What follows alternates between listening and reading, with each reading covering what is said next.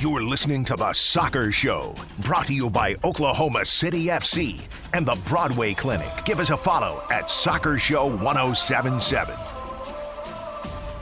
By God, the kids have done it. This is stoppage time here on The Soccer Show.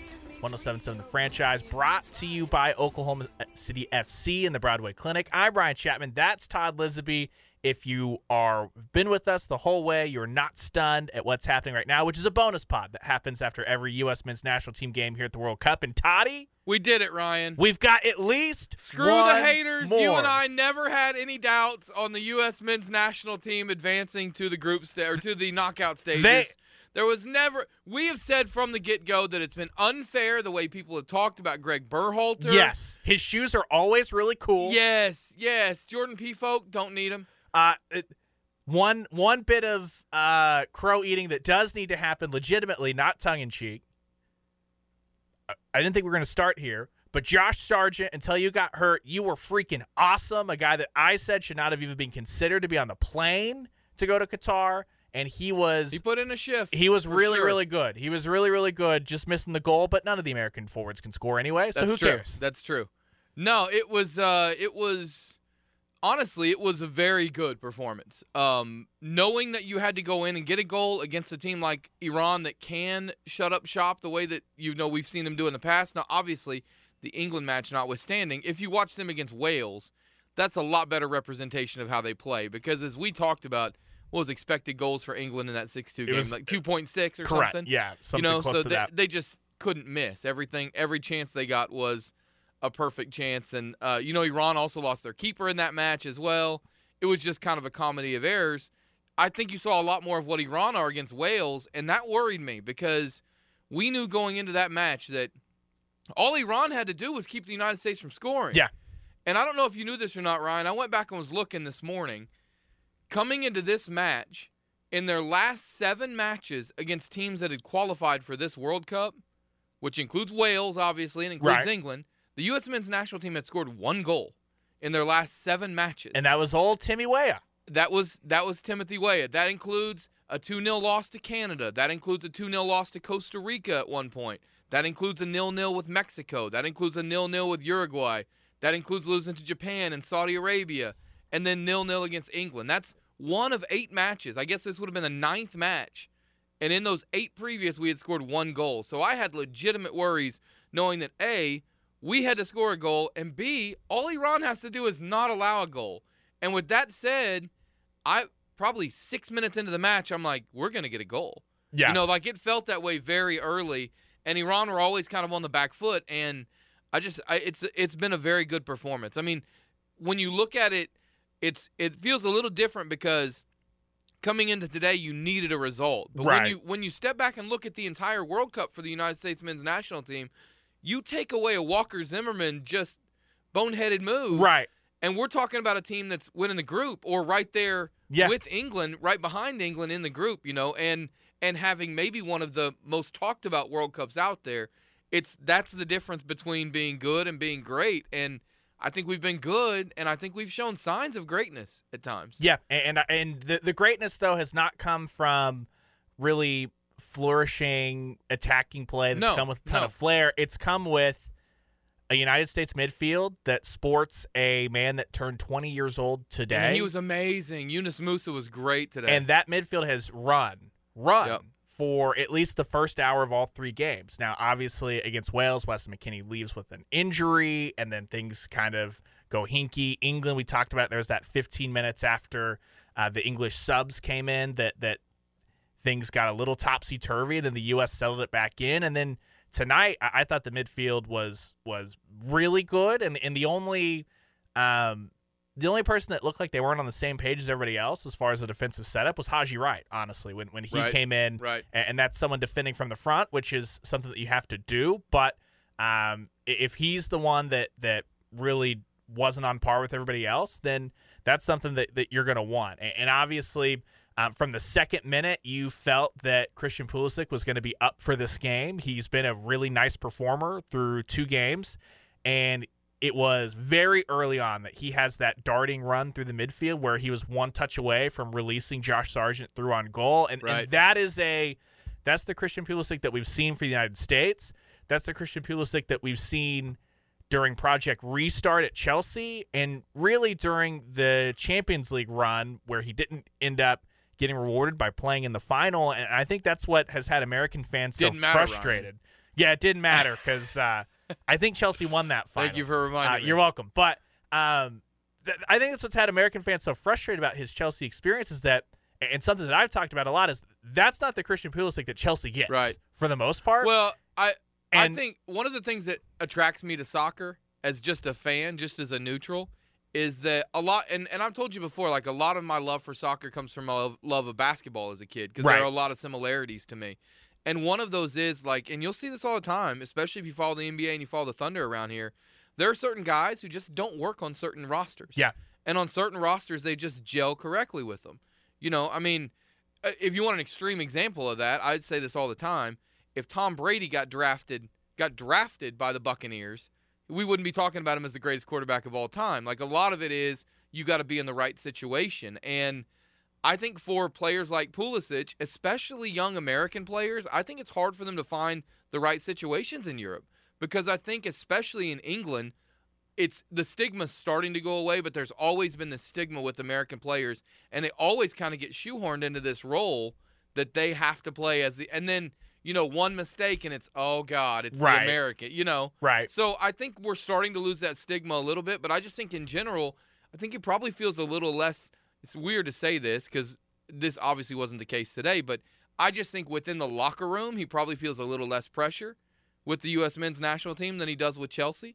Yeah. Probably feels like he's more of a part of the long-term vision of the men's national team than with Chelsea, and and it's just human nature that makes you settle in and play better. Yeah, absolutely. And now you've got, um, if the stigma was there, based off of three group stage games where Tyler Adams has run the run the midfield, where Yunus Musah at again just turned 20 years old today has gone out there and been just unbelievable as far as his composure, what he does both in the setup of that structure clogging the midfield, but then when the U.S. springs into attack, how Right, he right. basically is able to slide out and play the role of an, not really a winger, but almost an outside midfielder that helps overload the flanks. And that helped a lot today as Musah and Timothy Weah and Serginho Dest were a, a ton of fun combining out there on that right flank. Iran gave the U.S. plenty of space, and that's where the goal came from. A big cross over to Serginho Dest, who immediately headed it back on goal. And this are the kind of finish that Christian Pulisic, whether he's been Right. flying high, whatever,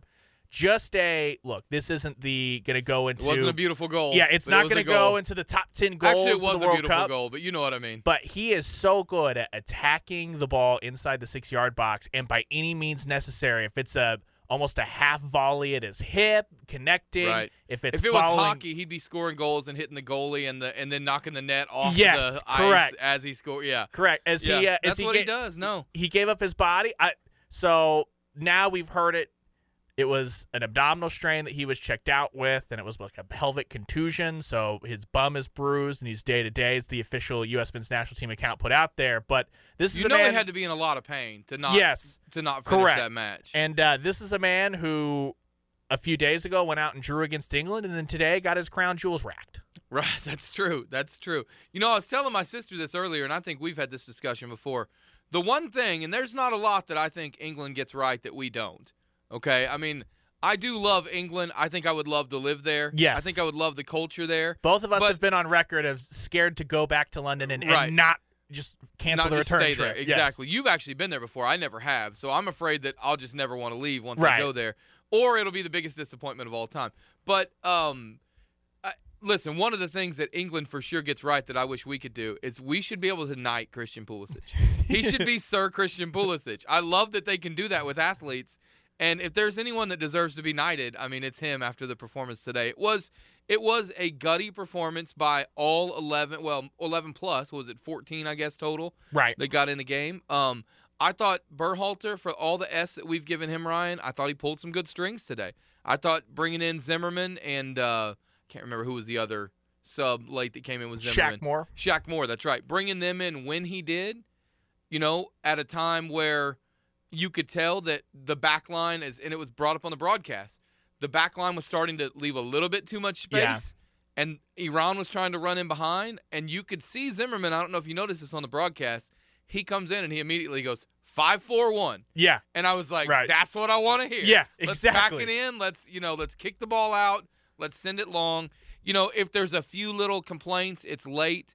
You know, like, you know, not taking the ball to the corner at the end to see the game off. Yeah. But for the most part, really from about the 80th minute on, and this is another thing, and you're you're doing your show, so you probably can't hear the broadcast. But it was brought up on the broadcast, and it's something that you have to you have to watch soccer to understand. There's an art form to seeing off a game when you have a lead. Yeah. And I thought for the most part, the United States did a really good job of two things.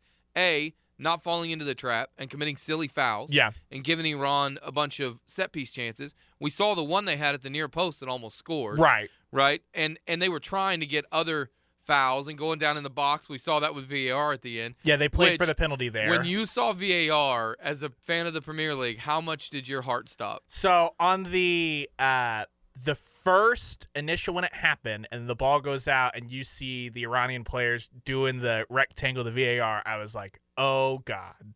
It was 90 minutes of heroics of tenacious soccer. More like 98 minutes. Yeah, Like, it was and, and then I was like, and we're all gonna be undone. And then the first replay. I was like, no way. Yeah, exactly. There's no way. exactly. And I, in fact, I actually, I actually said out loud, I said, I don't want to see the replay. right. And then they showed it, and I was like, "What are we doing? Why are we looking at this?" And it didn't even look like it actually went into a VAR check. Like, and again, this is when I had to turn the volume down. But based off of what was flashed on the screen, it looked like They were just checking to see if it needed to be like VAR Iran checked. stopped play, and we were Right. basically like, we are not going to throw this ball in until you have VAR checked this bad. boy." yeah, there was nothing there. So there was nothing there. Same on the handball with Yeah. Shaq Moore. Well, it rolled anything- up his body. If anything, it looked like the handball on the Iranian forward. It looked like his arm was in front of Shaq right, Moore's. right, which which would have ruled out that goal if they had scored from that. Right. So, yeah, it was it was a really good performance. I mean, Well, at one point there was a stat that came up with about 60 minutes into the match, and it was entries into the final third. Did you happen to see when they flashed that stat up? uh-uh. 41 to 10, Yeah. U.S. Well, men's national so team. I, I mean, it was a dominant performance. Yeah, and I saw after, so not during the game, but after the game, kind of going through some of the athletics breakdown of it, because again, I didn't get to listen to any of the post game stuff, which really killed me because I I love that. Uh, I was saved from whatever rant I'm sure Alexi Lalas went on, which I, I love the passion, it's all there. But after seeing like four of those in the last two weeks, I'm good. He was actually pretty good today. Yeah, He did he did do the same thing as you. One of the first things he did was give it up to Josh Sargent. nice, nice. So of course, that's just some redheads sticking yeah, together. that, though. that's true. Uh, sticking together, but um, I saw that the U.S. had 47% of their box entries in the whole tournament have come off of crosses today. Tracked with that, the the tournament average is 37%, which Right. I think that makes sense with how well Antonee Robinson, Serginho Dest, Timothy Weah, uh, with how well those guys have played. Math checks out. Christian Pulisic, and that kind of highlights the not to get off on this tangent, but I, I know that Pefok's t- a two striker system guy. But Right, if, if you're gonna if your primary offense is gonna be crossing the ball exactly. to the box, he's the poster. exactly. But that, no, I, I. I agree. I agree. Uh, my my deal on the and I, again, I don't want to revisit it. This is a positive podcast, but if he's if he's a two striker system guy, question is, you got four years, or even if it's two years, you can move him from a two striker system. You can teach him that in two years Yeah, if you want to take the time to do that. The question is, who's the best at putting the ball in the back of the net? yeah, And and look, we'll never know the correct answer to that. And again, this is nothing against Josh Sargent, who was really good today. If but it- it, would have been nice to be able to bring a guy like Pefok off the bench. yeah, and, and it shows something that a, a really nice highlight of what the Americans have done really well all tournament long, which is have a very very organized, compact defensive structure, spearheaded by that midfield. And the the way that you can have an Antonee Robinson and a Serginho Dest attack the flanks forward is if there's an understanding. The number of times that Musah saw that hey Dest is taken off, and for the 20 year old to to not get caught up in the moment and realize I need to slide back in, slide over to right back, and just park it here for a little bit and make sure that this team has balance against an Iranian side that wants to counterattack. I thought that was so mature. And that's what's so exciting. Yeah. Can I tell you something else that's gone under the radar too? the U.S. men's national team has not allowed a goal from open play. Yeah. in this Yeah. tournament, and I think that's kind of not been talked about enough. Um, eh, we talked in the midfield's been great. Obviously, Christian Pulisic has been really good, but the back four has been very solid. And and between Adams coming back in midfield sometimes and other guys in the back four helping each other out, it feels like the teamwork, the which is another underrated part of soccer that I don't think people realize, and it's what I love about basketball. It's it's a lot of the same help defense tendencies. Yeah. You know, a guy gets beat, you got to help. Everyone's got to rotate and help the helper. You know, and and I feel like we've done a really good job of that this entire tournament. Well, and they've done a really good job of that, and they've done it with a guy in Tim Ream who was not really involved in World Cup Right. qualifying. Right. And then, so Tim Ream and Walker Zimmerman through two games look great. And then Cameron Carter Vickers, who, oh, by the way, has never played alongside Yep. Tim Ream in the U.S. men's national team setup, comes in. And you would have never been able to tell that Carter Vickers and Ream hadn't been the American backline, uh, the center back pairing for the last three years because it was seamless. It, it didn't really matter. And then they were able to bring Walker Zimmerman back in, like you mentioned earlier, to settle things down Yep. at the very end. I thought They talked that about it as well during the broadcast. You know, uh, uh, Kellyn Acosta didn't play for the U.S. men's. He was on the field when they didn't qualify in 2018, and then didn't play for two years. Yeah. So for two years, he wasn't even a part of Berhalter's system. Yeah. And he comes back, and you would think he's been there the entire time, the way he played, even as a sub today. Yeah, it, it it's just been because uh, we've been so caught up in the forward conversation and the lead up to the World Cup that there was four years of soul searching trying to figure out who the center back pairing for the Americans was. right. And it just the the three that have played have all been outside of again the the penalty that was given up a- against Wales by Zimmerman. The three that have played it's everything that you could ask for, Right. and it's what's going to be needed as as the U.S. and Netherlands. We look forward to that. And uh, tomorrow, Wednesday night from eight to nine p.m., we're going to go heavy on that, previewing kind of w- what to look out for, uh, what what threat the Dutch bring. But I, I think too the the other big thing for me in the game against Wales, the U.S. similarly played on the front foot in the first half. They got a goal. It was a Pooley assist instead of the Christian Pulisic goal.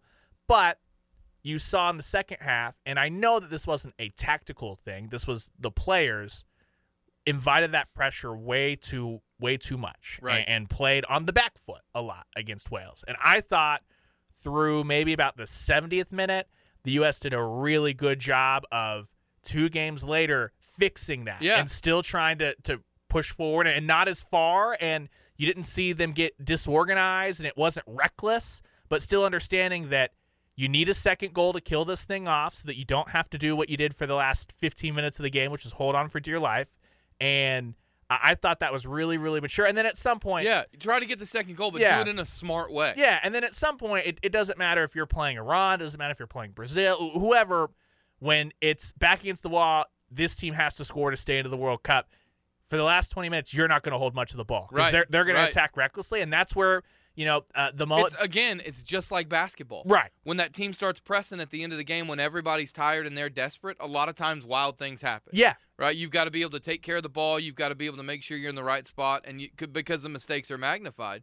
And yeah, I'm I'm with you. I thought uh, because I thought I tweeted out at halftime. I was like, now it's interesting because now Iran need the goal, right. and now you know they're going to be on the front foot, and it never felt like they got things going on No. attack. And to our credit, you know, I I thought it was a really good job, um, especially in midfield where I think we just bossed the match. And I know we brought him up earlier, but on his 20th birthday, Yunus Musah was really good. Yeah, And he was really good today. it's just it's so exciting because we've talked about And this a ton. was good too, Yeah. coming off the bench. Absolutely, and he almost immediately. Um, I, I was just so if you guys listen to regular our regular lineup, uh, I was watching the game with Chisholm, who who I do the show with, and I was explaining to Chisholm.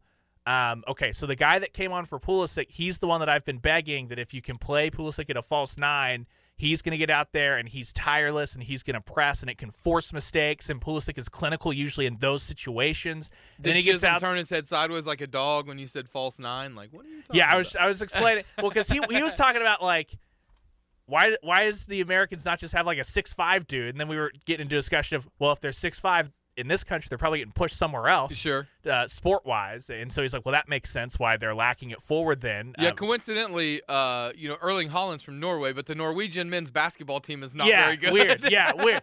Uh, starting starting at shooting guard for the Norwegian men, Erling Haaland. What a waste that would have been. Doesn't happen. But yeah, to see Aaronson get out there and have two moments really, um, the immediately in the box where it looked like he was going to get a, uh, a really great chance for the States, and then um, on the near touch line where where the Iranian defense wasn't able to even spring out. And I thought that was the biggest thing is that for a while the Iranian defenders felt pinned back. So I thought that was a a, a, a lot of what Aaronson was doing pressing uh, up top, which, which made me really happy. And then again, like you mentioned, tactical fouling and committing stupid fouls that needlessly give away set pieces. That's a tough balance and for this midfield to be so young Right, and to get it right today that made me so happy and, and again not to take anything away from this team but we Well, the know whole point is to learn from it, the right? whole point's to learn for for 2026 years, and they're learning literally from Wales to now. yeah and you can see some of the growth already. So to see that and then now it, i'm really fascinated to see how they attack this game against the netherlands. Because again like i said we're not going to get too deep into it because we're gonna, that's going to be a lot of the soccer show tomorrow but uh, like if you listen to the, the pre-match coverage it was a kind explanation of what the us had done where clint dempsey was talking about how the first two games of a world cup everyone's really cagey like don't give it away now. Right, and, then, then, the it opens is- up Yeah, and then the us had two shots on goal combined in the first two games they have five tonight right, right. uh, itself. I'll be interested to see what their tactic is because they're going to come up against a, a Dutch team that has all the experience you'd want at the back between De Ligt, Virgil van Dijk, and De Vrij.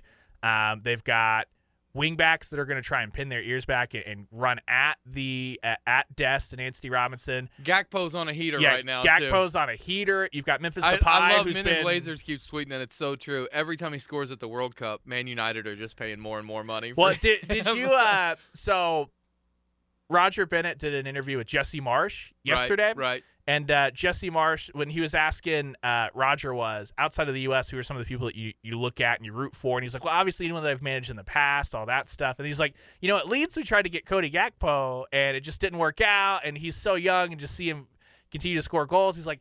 And that's going to make it harder for us to come back and get Gakpo. Yep. And I'm like, yeah, it's that that ship is sold. I'm Driving the price up too is all he's doing for Man United. Yeah, so i- it's going to be a really fascinating matchup too because look, the rest of the way, unless there's carnage in the knockout stage, which would be a ton of fun, the U.S. are not going to step on the field and be the more talented team, Right. top to bottom. But that doesn't take away. That doesn't mean they can't go out and win these games because of their Sure. defensive structure and how they've played. And now you've got two listen, teams that are. listen. All I, all you need to tell people, and and some people won't understand this. You and I get it. People that are soccer fans will get it. And and you can you can put it into context for them. Greece won the Euros one time, right. Right? Like it it just takes to really get on a heater for a week and a half. Well, you talk about the last Euros, an Italian team that missed out Right, on the they- two World Cups exactly, surrounding the European exactly. Championships, went Yeah. into England and beat exactly. England. Yeah. And so if it it just needs to fall the right way. For, I mean, Bradford City made a cup final. yeah, like four or five years ago. Uh, Swansea, uh, Wigan beat Man Right. City in the FA Cup one year. Yeah, and I, I just think it's a ton of fun that the Netherlands have they have a lot more recognized veteran help to kind of blend in with the the young team. But coming into the tournament, the Robin Dutch van Persie ain't walking through that door Right. though. but but coming into the tournament, the Dutch were like, "Hey, this is kind of a younger team on a different timeline, and they think that they can be frisky coming out of Group A, and, and once you get to the knockout, who knows?" But it's kind of fun that the U.S. to a lesser extent, because it's a way younger team. There, there's no Virgil Van Dijk's on this U.S. team. I I just think it's really fun that these are the two teams that are going to match up in the knockout, and I think it should be really fun on Saturday morning. It should be, and I know we're going to do a lot more tomorrow of previewing Saturday and kind of previewing the matches. That and again, we're recording this on Tuesday night after the Yeah. men's national team game. We'll be previewing or reviewing tomorrow's matches on the soccer show. Uh, and we are the soccer show. Oklahoma City FC and the Broadway Clinic are our sponsors here. I, I do want to point this out though. I don't know about you, but I've kind of fallen in love with Senegal a little bit. They are a lot. Their Yeah. fans are incredible. Uh, Aliou Cisse, their manager, is amazing. Yeah, he's a he's got a really cool look. Looks like a guy that you'd run through a wall for. Yeah, Um, I thought that match with Ecuador today was one of the best ones of the tournament. With considering what was on the line, yeah, for you know they were basically that was the same scenario as USA Iran, Yeah. except Senegal needed to win and Ecuador needed to draw. Ecuador played the role of Iran. Because well, the four matches today, two of them have been the the Dutch. It's a DFU situation against Qatar, And the same with England. and the same with England Yeah. and Wales. And so the the two matches where one team had to win, I thought they delivered. Yeah, no doubt, no doubt. So, so Senegal score first, and you're like, oh my God, just like the United States did. Right. And then Ecuador respond, and then Senegal immediately get Yeah. the winner. It was it was really a crazy kind of ten minute span there. Um, I've kind of fallen in love with them. And listen, I know again they beat Iran Iran six two, and I know they won three 0 today, but England are not in the best form right now. That's that's gonna be a dangerous match for them against Senegal. I think. Yeah, it it, it should be. Um, th- this is the World Cup coming in, where everyone said with all the injuries and how tight everything is and the condensed timeline, weird stuff, unpredictable stuff's going to happen. Um, for me, I've really struggled. I've talked to a couple of friends about this. That through the first game and maybe the first half of the second games that were played, it's been a struggle with everything going on in the background with the tournament Yeah. to really lock Yeah. in and, and this It to feels feel very exhibition-y yeah, in some of the other matches. yeah, it, it's hard. to- Even with the men's national teams, it Yeah. just being this time of year, it feels very exhibition-y. and so it's been hard at, at some points to really lock in and be like, this is the World Cup. I think today, the first third games of the groups, right. it felt like Yeah. the World Cup No again because it No was doubt. professional performances from Netherlands and England just to see that thing out, and it was desperation all over the pitch for both USA, Iran, and Senegal, Ecuador. Yep. Uh, so tomorrow, and again, we'll we'll recap these matches on the soccer show tomorrow night. But tomorrow, you got Group C, which is fascinating, with Poland on four points, Argentina on three points. They play each other, and then Saudi Arabia's on three points, and Mexico's down there on one, and they play each other. So technically, if Mexico beats Saudi Arabia, and if Poland beat Argentina, Mexico can still go through, even though they're currently set in last place in the group. Right. They're going to need some help Yeah. because if Argentina just get a draw against Poland, then that would put them basically in a better situation than Mexico, I think, if I'm doing my math right. Um, so we um we need Argentina to qualify second out of Group C was that? because I'm pretty Is that sure who? Is that who the U.S. would play in the next round? I'm pretty sure that's the matchup. Is the Bring C, on Messi. The we C, don't care. The the one C versus two D. I think that's who would be we matched up with care. the winner. Bring on Messi. In fact, I'd rather with this. Yeah, would you rather play Messi or Lewandowski with this back four? I think that's a legitimate question. I, I would probably rather play Lewandowski because I have more faith in the American midfield to limit the ball funneling into Lewandowski's feet as opposed to Fair enough. Argentina having a lot more talent. Fair enough, but I feel better about having a chance to score against Argentina's back four. That's fair. Well, you know what's going to happen. Gonna send his ass home, and then he's gonna come mope to Miami. Right. Exactly. What's And- gonna and this hap- has been getting way ahead of yourself really need. radio. Here's what we really need. We need a Poland Argentina draw, and we need Saudi Arabia Yes. to beat Mexico. Yes. And let's get the Saudis in round Yes. number two. Uh, hey, we played against a mostly Iranian crowd. We'll again, we'll get way ahead of ourselves and just be like, yeah, the U.S. They're gonna somehow the find a way- way to win another knockout match. let's say let's say it is let's say it is Saudi Arabia. The second place team in Group D is going to be either Australia, Denmark, or Tunisia. Right. So that wouldn't be a bad matchup if you want to make a deep run. Um, so we got those games tomorrow in Group D: France, Australia, Denmark, Tunisia. I think am I right? Is it France, Denmark tomorrow? No, France, Tunisia tomorrow. France, Tunisia tomorrow in Group D, and then Denmark against Australia. And Denmark and Australia basically exact same scenario as USA, Iran. Australia have one more point than Denmark, so Denmark need to get a win to advance in that group. So, yeah, it's uh, I'll do my it's a lot job, of fun. and I'll actually have the real bracket pulled up by the time we circle around tomorrow, so that we can recklessly speculate. Um, I have a hard time online finding a good bracket. yeah, it, yeah. So it looks like and let me just say this while you're looking up the bracket. Thank God for the United States of America for multiple reasons. A, because it's the greatest country in the world, Eagle Scream. Second, because if it weren't for us, CONCACAF would just be showing its you know what to the entire world. well, and they went and, and they put the Concacaf in. They did what now? They put the Conca Cafe in Yeah. in the hotel. That's right, the and, Conca Cafe. and this right. is how the region right. is going to repay them. uh, Costa Rica take a 7 0 in match one. Canada's already eliminated one of the bigger disappointments of the tournament because I thought they maybe had a little juice for this thing. Um, Yeah, okay. And then Mexico's probably going to be eliminated as well. Winner Group C versus runner-up of Group D is the one that's partnered with the Netherlands and the United States. That plays on the same day, which means that they will play in the knockout. Okay. Whew. So, again, so basically, what are your predictions tomorrow? Poland, Argentina. What do you think is going to happen there? Uh, I think that Argentina is going to win. Okay, so then we would play the winner of Argentina and probably Denmark Probably. because you have Denmark probably over Yeah. Australia. So, you know, again, won't be easy. But if somehow it can be Poland and Denmark, or maybe even Saudi Arabia and Yeah. Denmark, that would be a dream. Well, and this is again. This what is, if it's Saudi Arabia and Tunisia? Ugh. That's possible.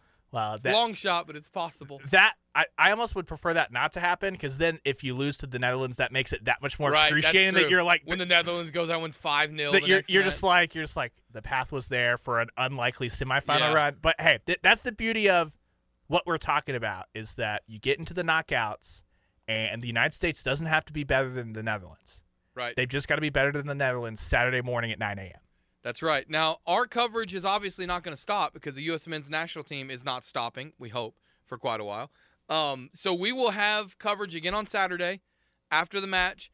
It's going to be hard to figure out a time because I'm going to be calling college Yeah. basketball on Saturday. So we'll. Luckily, it's a 9 a.m. You're hey, you're going to get to hear a lot of Todd and I not in the same room uh, right. over the next couple of days. That we'll do our best to make the audio sound as, Yep. as nice as possible, but. Uh, the Tomorrow most night I'll be getting the content broadcasting- out there. yeah, tomorrow night I'll be broadcasting from Warrensburg, Missouri, in a gym while UCO goes through a shoot around. Yeah, And then uh, let's see, and then uh, uh, Saturday I'll be broadcasting probably from either my hotel or courtside as we're getting ready for the women's game. Well, we might even have to just call each other Saturday. yeah, because might have to do that too. un- unless I want to make the trek up to uh, the station. We'll, We'll see. figure it out. We'll figure it all out, But we got we'll you be here. covered. We got you covered. Um, yeah, it's gonna be a lot of fun, Ryan. It should be a whole lot of fun. I'm looking forward to it. I do know. I think tomorrow uh, on the soccer show, I think you're trying to link up with someone from American Outlaws. Yeah. From the local branch as well to kind of talk about what they've got planned for this Saturday. For sure. I know that Black Friday, a lot of people were able to get out to the watch parties. I know that there are a lot of people that took off work today, Yeah. but there's no there's no OU football. There's no OSU football. Don't got to worry about a Big 12 championship Neither game one's in, in the Big in 12 state. championship. God love them. OU basketball starts at 11. You can watch the men's national team and then catch that at halftime. Yeah. You know, OSU basketball I think is off on Saturday. If they do play, it's later. Um, there's no excuse for you not. It's 9 a.m. Yes, it's a little early. You're up getting ready for 11 a.m. kickoffs usually on Saturdays anyway. Look, the, And if you if you're a real soccer fan, you're up on Saturday mornings. Yeah, and and the other part about it is there's a very real chance like the U.S. is going to be an underdog. They're probably going to be I don't know if heavy underdog, but they're going to be a comfortable underdog against the Dutch. There's a huge chance that this is the la- the next World Cup game after this for the United States is going to be on opening day in 2026. There's nothing quite like a World Cup watch party. It's a to go through that stress with a bunch of strangers and friends and, and beer in hand and all that is totally different than if you're just watching on your couch or anything like Yep. that. And uh, it's one of the few times that pretty much everyone across this state gets to come together under one flag and, get juiced. how many how many texts have you gotten from friends or people you know that are like, "Hey, can you explain this to me?" A time. It's like There have been a ton. Our group chat was firing off. Uh, we we have a, a group chat with a bunch of guys that are soccer adjacent but don't really watch week in week out, and uh, so much confusion on what is happening here. What is this? Offsides? Why, why is there a Yeah. magical force field that's pulling a goal off the board for the Americans? I know. I so I we were at the same watch party on Friday, right? Uh, and I know you had to leave because you had your show, but at halftime, right after you left, I looked at my phone and I had a text from my mom, Right. and it said, "Uh, here we go. Questions. One, do they have like an out of bounds five second rule in like basketball?" Two, are they able to run the sidelines always, or is there a spot throw in like in basketball? Can you tell she's married to a basketball coach? Right. Three, there's green lines on the out of bounds area leading to white stripes. Is that the box that players must stay in, like unproper football? She's asking about the technical area. Right. She has no idea what that is. Right. Four, how long can the goalie hold the ball before it must be thrown kicked away? Lots of time wasting questions. Yeah, a lot- She circles back to that a lot here. Five, if they take too long, do they add time? Six, can the goalie pick the ball up at any time from any spot or only certain times from certain spots? Seven, do only certain players get it kicked to them when it's kicked back to your own side or can anyone get it? I don't know what that means. I think at this point she's just grasping. Eight, She she's trying to connect. That was the back pass question was the one the most asked question from Really? me during the USA England game was okay. Hold on, why couldn't he kick up pick up the ball here, but they like Right. headed it back? And I was like, ah, It's- yeah. welcome. it's one of the least complicated but most complicated soccer rules. Correct. Um, eight. What's the purpose of the free throw type half circle at the beginning of the box? She's talking about the D Yeah. at the top of the box, right? Nine. Is it a strategy to not have as many defenders against England on the United States goal because it seems England is way more aggressive? I think basically what she was asking is why don't you push everyone forward? Right. Right. Right. And then uh, the final question, number ten. Rate the first half, one to ten. one is one is the worst, ten is the best. And I was I actually I- spent I- the entire halftime responding to that text. Yeah, I think I would give the first half against England a 1776 on a scale of one to ten. I gave it a six point five only because we didn't score. Ah, if very we had true. scored, it would have been a, a nine or a nine and a half. I said, but it's this has been a lot of fun. Um, It's it's this World Cup with the result today against Iran is officially labeled a success, and it's house right. money time. Yep, It's house that's money right. time. So Yeah, and you're right. Either on Saturday, you're going to have the experience of meeting up with some friends, having some cold drinks, and just enjoying a watch party and, you know, living out the tension with other people. Or that's worst case scenario. Best case scenario, you get to see maybe the biggest win in U.S. soccer history. Yeah. I mean, we've only been to the quarterfinals one other time. That was in 2002. Um, and it would, and like you said, not only would it get us in the quarterfinals, but if things fall the right way, it would give us a legit chance to get into the semifinals, which would be mind blowingly amazing. Yeah. Real quick question just on 2026. Now, it is confirmed they're going to the 48 team tournament, right? right. I'm guessing because there are three host countries. Do we all play on opening day? I, yeah, I, I would Probably like an afternoon, early evening, late evening type Yeah, of deal. I, I wonder too. First off, who's going to be pot A, pot B, pot C? There's going to be knives that come out for that. But the other thing would be, Well, 48 teams, what, we have 16 pots, right? Yeah. Aren't there three team pots? yeah, So that goes to what? We're going to have like pot P. yeah, it's going to be awesome. and then the the other thing too would be, so I wonder if does the U.S., Canada, and Mexico all want to have their own opening ceremony? yeah. Because that would open up the door then. I bet they do it all at the same time, kind of simultaneously. You know what I mean? Right, because that would open up the door for okay, maybe instead the U.S. Everyone does one on one separate well, day. the U.S. plays on. They open the tournament on Friday, and the afternoon game is just another game from one of the. right.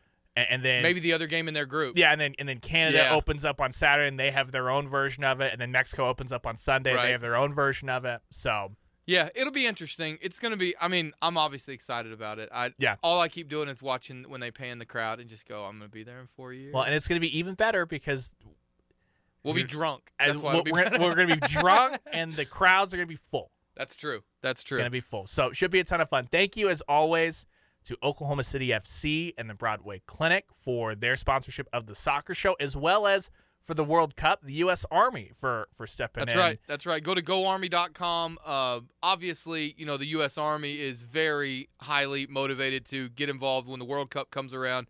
Anytime that we have a chance to show how great we are as a country, the U.S. Army is involved. So uh, if you or someone you know is interested in joining the Army, obviously lots of great benefits there. If you go to the Army, you get hired more than just a normal candidate because that means that you are driven to succeed, much like our soccer team.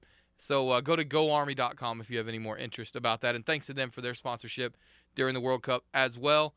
Ryan, we did it. Yep, that'll do it for us today. Like I said, Wednesday night, 8 to 9 p.m. in our normal slot. And as always, Tell your friends about us. Tell your And friends. Go go on Apple Podcast, subscribe to our podcast. Yeah. It's very simple. It doesn't cost anything to subscribe. It's good for us. same it- with Spotify. Yeah, it lets us know that people are listening. It lets us know that you're out there. We want to pump out this content for you. So just subscribe. Uh, you know, listen when you can and share us when you can. Absolutely. That's Todd Lisenbee. I'm Ryan Chapman. We'll be back Wednesday night to do the full preview of USA Netherlands, plus everything else that we didn't really get into from this World Cup. And uh, should be a ton of fun as we look forward to a round of 16 knockout tilt on Saturday morning. Until then, we'll talk to you guys next time.